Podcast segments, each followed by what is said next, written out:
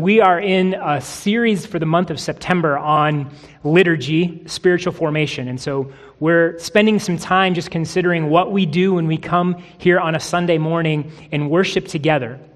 See, we, we want to anchor our understanding of what's happening here in Scripture and understanding that God is up to something profound and meaningful.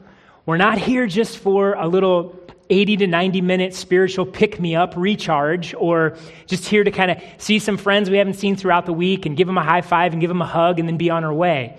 There's something more going on here that makes it vital to our life as Christians that we gather with the people of God weekly to grow in our faith. And so we've been spending that uh, this month looking at the different ways that that is true. And so we've considered how the Spirit and the Word are at play uh, on, on Sunday mornings through things like preaching and the call to worship and the benediction. We looked at last week why we gather and sing and how that is vital to our growth as Christians and how that is shapes and forms us in the truth of the Word. And this morning, we're going to consider why when we gather, we confess sin and profess our faith. Now, those of you that have been around First City for a little while, you notice we did both this morning.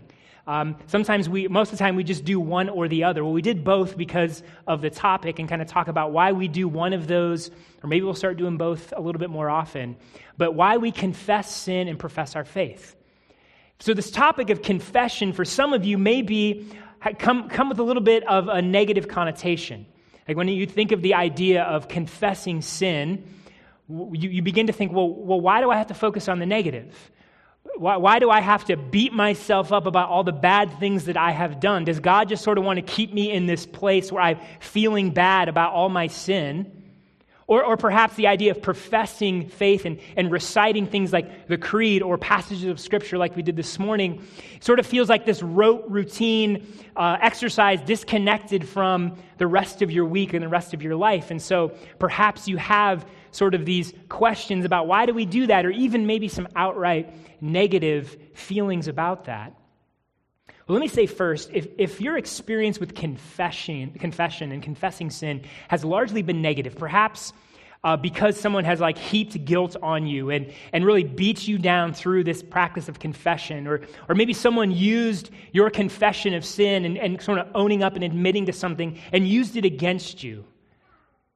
Let me say, I'm, I'm deeply sorry that that has been your experience. Because confession has been meant to be a source of freedom and life to us, not a, not a way to burden us and press us down and harm us. And so, if you've experienced that, understand that those who did that to you were not speaking with the voice of the Lord. They were not encouraging you the way Scripture encourages you in confession. And so, so what I want to invite you into, one, is, is to just trust me for a second, for a few moments. Um, and, and if you don't know me, I know I'm asking a lot. Um, even if you know me, I, mean, I know I'm asking a lot. Um, but trust me, but trust even more so that the Lord has something to say to you this morning from His Word. And so I want to gently correct and re- reorient and redirect you through Scripture to consider what God has to say about confessing sin. And then the same thing with professing your faith. If, if, it has been rote and routine to you, I want to encourage you with a much bigger picture of what you're doing and why this is important. In Psalm 32 and other passages we're going to look at this morning, hold out confession and profession as a source of life and freedom and hope and strength. And this is what we're going to consider this morning. And so, what we're going to look at as we've continued uh, I, kind of use the, the, the language that we've used in this series. And so we're going to look at how we are formed by confessing and formed by professing. And so I just want to I want to start by looking at just this idea of confessing sin in general and then talk about how that plays out on Sundays. So in Psalm 32, David begins by proclaiming the blessing of forgiveness. He writes, "Blessed is the one whose transgression is forgiven." whose sin is covered. Blessed is the man against whom the Lord counts no iniquity, and in whom and in whose spirit there is no deceit. So here's a couple things that these verses tell us. One, that there is such thing as sin, and that we are all guilty, and there is an incredible blessing to have that guilt, have that sin forgiven. And so David uses three synonyms for sin. He says transgression, sin, and iniquity. Now, these aren't three levels of sin. Uh, so transgression's one level, and sin's one, and then iniquity's really bad. It, it's more at looking at the same thing from different angles. And so he's, he's talking about the comprehensive nature of sin and all the ways that that can affect us and play out in our lives. And so, for example, the, the idea of transgression is deliberate, planned sin. Like when I know something is wrong, but I'm going to do it anyway. And so I, I plot, I'm, I'm planning this. I have been intentional in the way that I am pursuing this sin. That is the idea of transgression. Sin and iniquity carry more this idea of missing the mark, meaning that there is sin that resides in my heart that comes out in different circumstances. Not necessarily that I sat down, thought through it, go, I know this is wrong, I'm going to do it anyway because what I want, I want more than doing what is right. It's just those moments where that sin that's in your heart just comes out of you. Some circumstance just brings it out of you. Here, here's an example. Um, do you know those times where you're having a conversation with somebody and you're, you're trying really hard not to get angry at them? Or you didn't intend to get angry at them in the conversation, but just as you keep talking, you can feel the anger building and building and building and building, and all of a sudden you just kind of explode on them. You didn't plan that, you didn't want that. But that sin of anger was in there, and for whatever reason, it was being drawn out of you slower and slower and more and more, and all of a sudden, boom, you're sinning.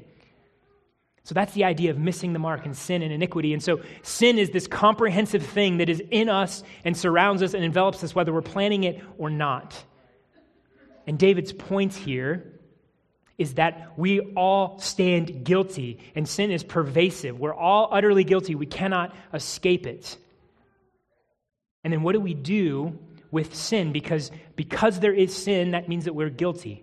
We have broken the standard of good. We have broken the standard of what is right and true and good and beautiful. What do we do with that guilt?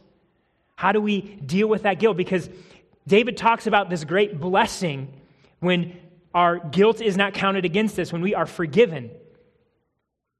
How do we seek that blessing? How do we experience that blessing? How do we chase that blessing? How about this? How often do we chase that blessing through denial? Like, I'm guilty, but I don't want to acknowledge that I'm guilty. I don't want to think about the fact that I'm guilty. I don't want to have to deal with the fact that I am a sinner. And so we bury the guilt. We bury the fact that we have broken God's commandments. David says in verse 3 When I kept silent, this is failing to acknowledge that I've sinned. And so burying it just kind of repressing it, deciding, I don't want to have to look at this guilt, don't want to have to think about this guilt, is a one way that we try to deal with it and try to move away from the feeling of guilt. And so we seek a blessing by denial. And here's one way that this happens for, for many of us I know I get angry, but she makes me so mad. I know I should not go on my computer and look at illicit images, but you don't understand. I'm not being satisfied. Or, I know that I'm kind of a jerk, but at least I don't cheat on my taxes. And so we, we, we try to deny and bury by coming up with excuses. We hide the fact where we're guilty by saying, well, at least I'm not like this. I want you to focus on this. Don't focus on my guilt. And so we deny and we bury. Here's another way that we deny we get kind of philosophical about it.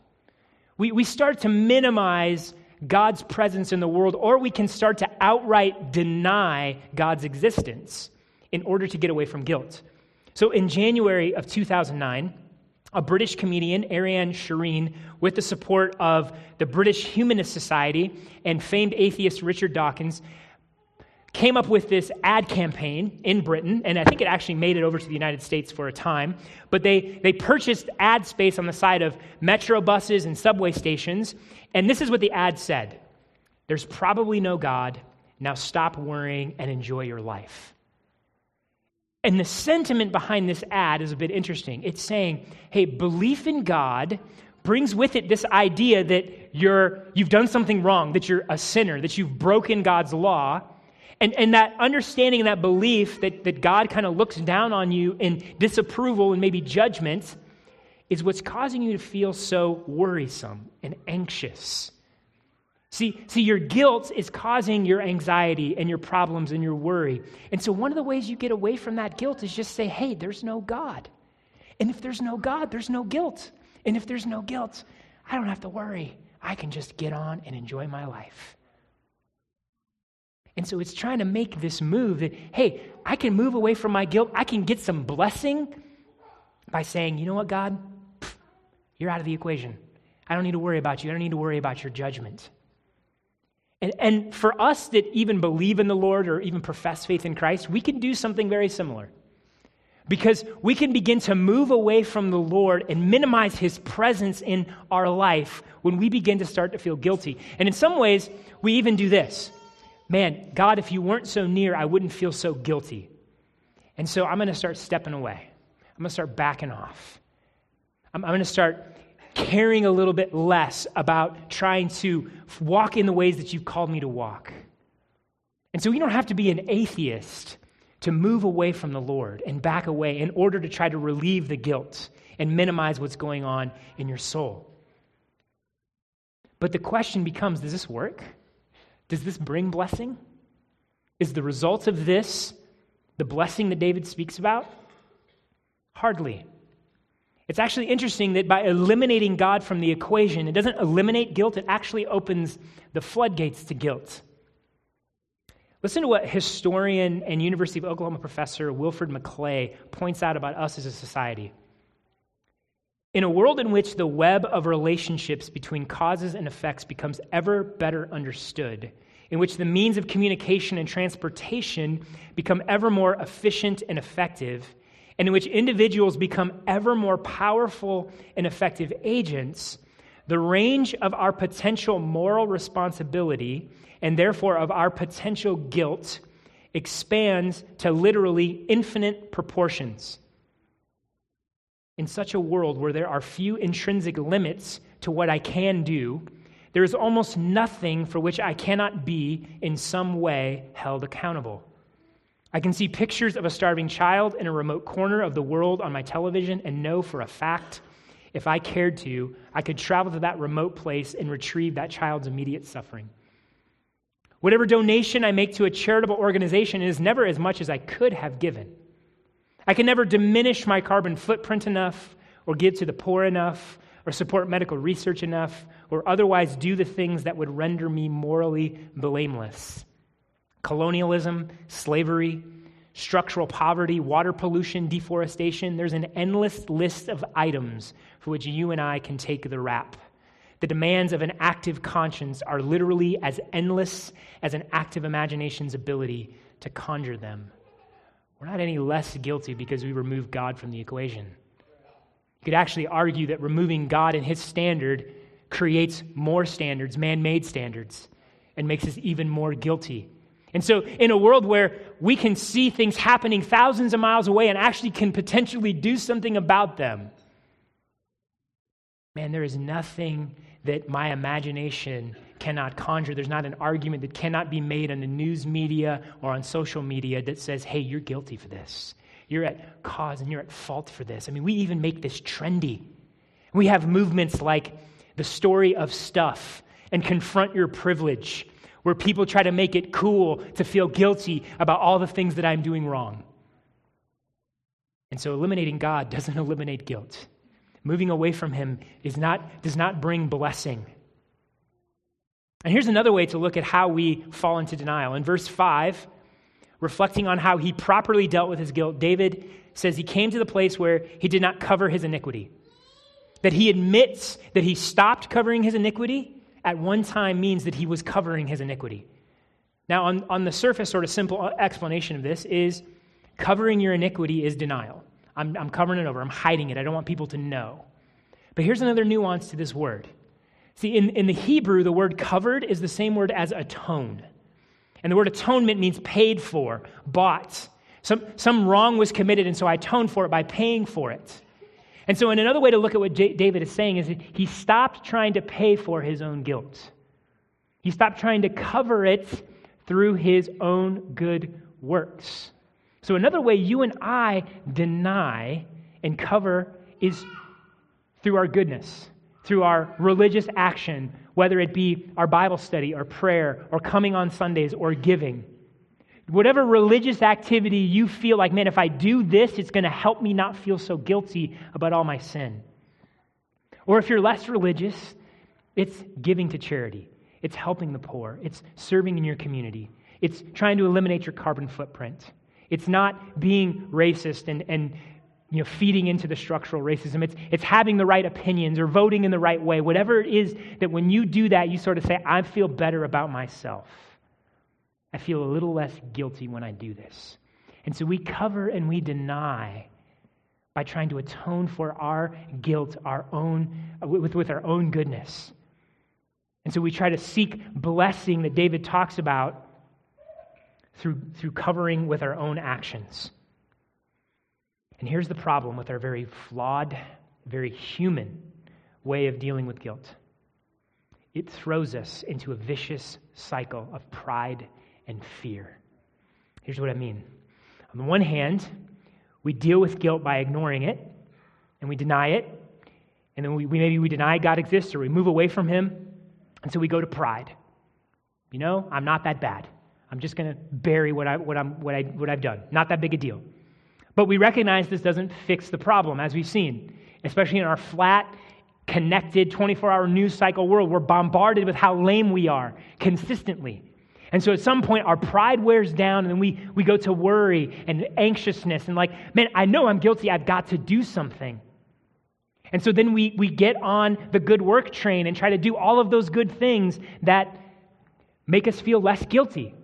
And then what we end up doing is we start judging other people because they're, they're not as good as us. They, they didn't do this or they didn't do that. And that makes us feel good too because at least I'm not like that person. That swings us back into pride. But then here's the question Have you done enough?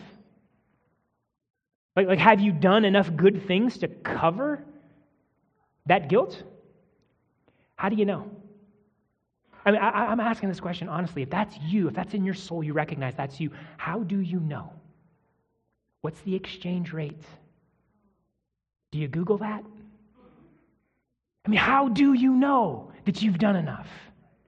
And once you recognize that, that you can't know that, whew, back into fear. And so we go to pride and fear and pride and fear, and it's a vicious cycle back and forth, back and forth.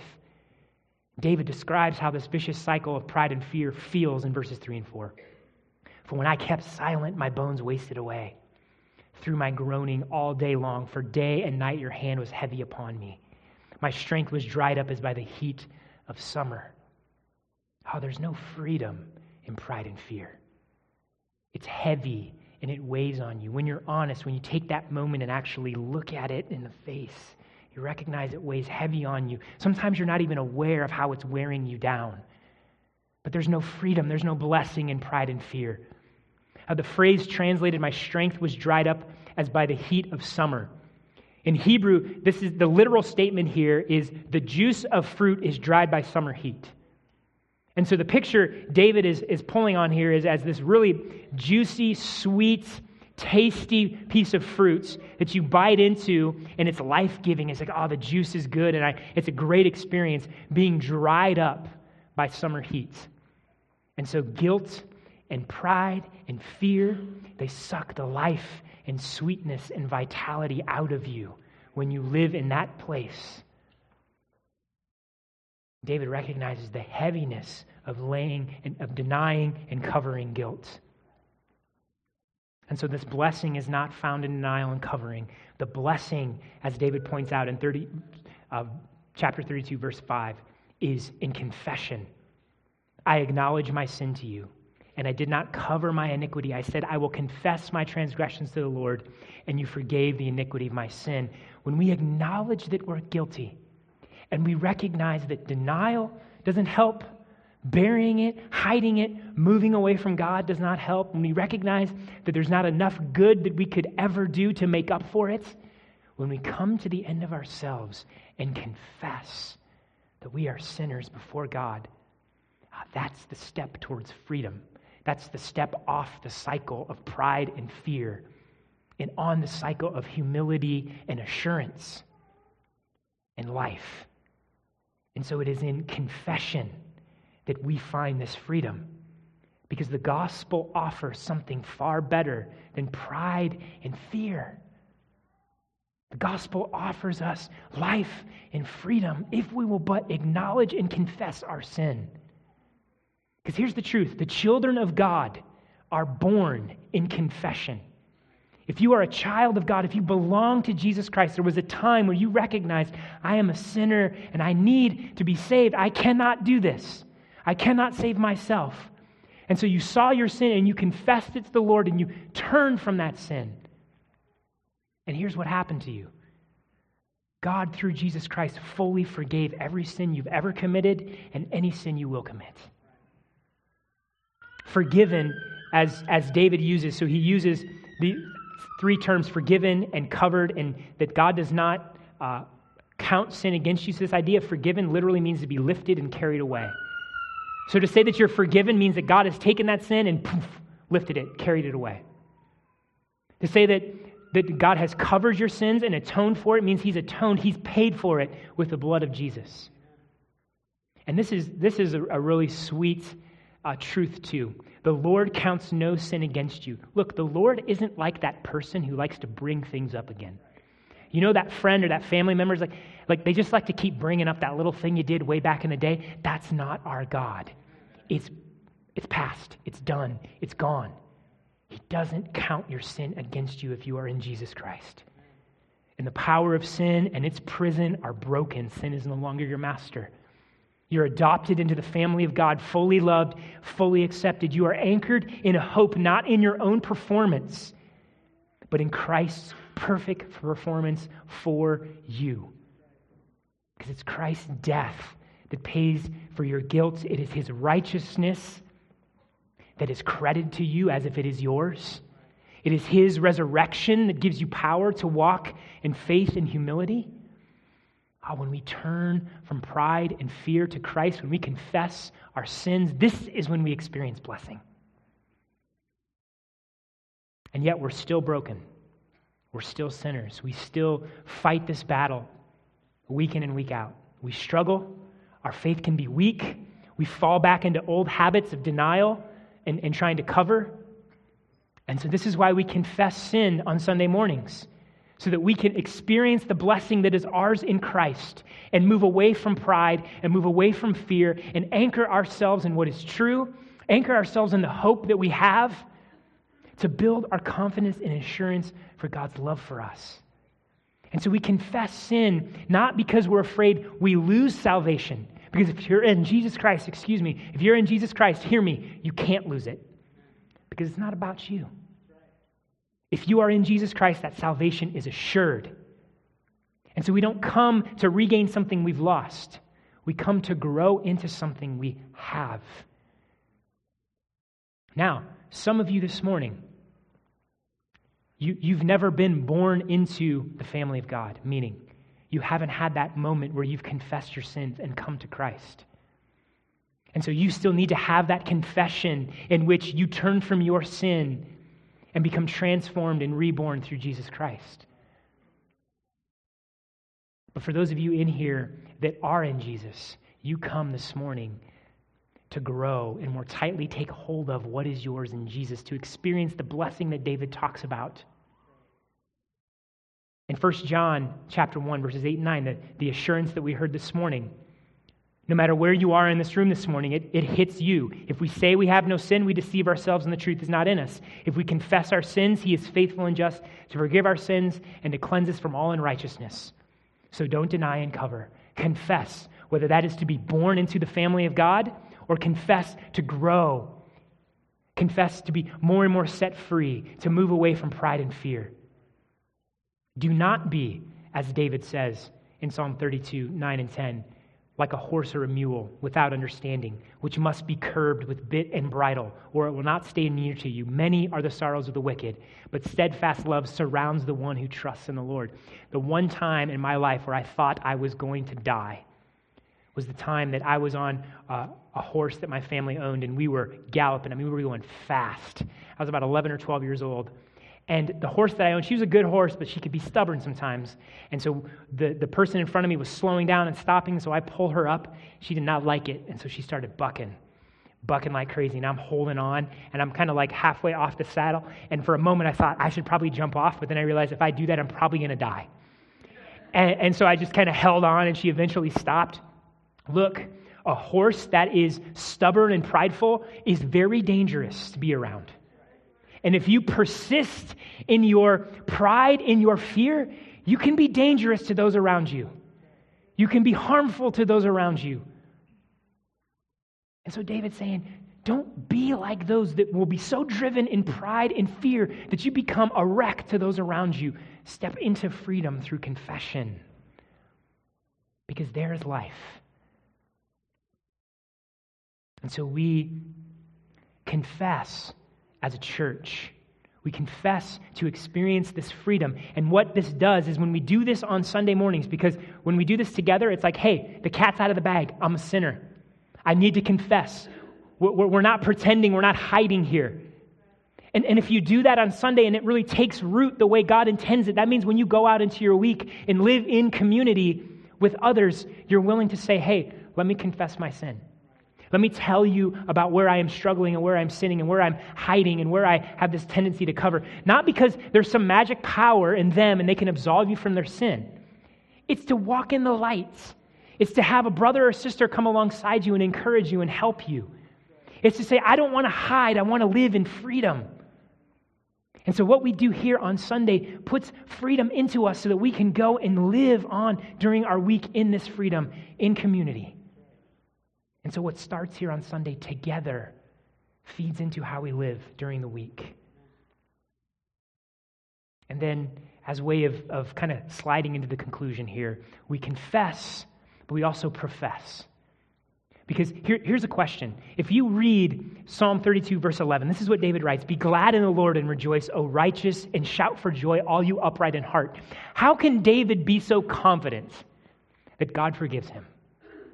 I mean, he moves from this talking about this blessing, and then he experiences what it's like to not confess. And then when he says, he says, When I do confess, here's this incredible blessing that surrounds me, and I'm going to rejoice. And he tells all who confess their sins, shout and be glad and rejoice in the Lord. How can he have such confidence?